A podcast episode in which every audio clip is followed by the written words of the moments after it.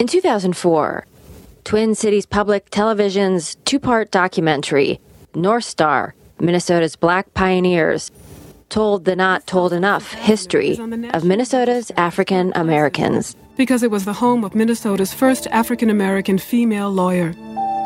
Despite race and gender bias, one of the heroes of that story was Lena Smith, who in 1921 became the state's first African American female attorney. A community lawyer and civil rights activist, Smith was a trailblazer who wore suits and sometimes even a tie. In 1931, in one of her most famous cases, she defended the rights of an African American veteran of World War I to remain in his house against the protests of his white neighbors. Mr. Lee intends to remain in his present residence. Smith won.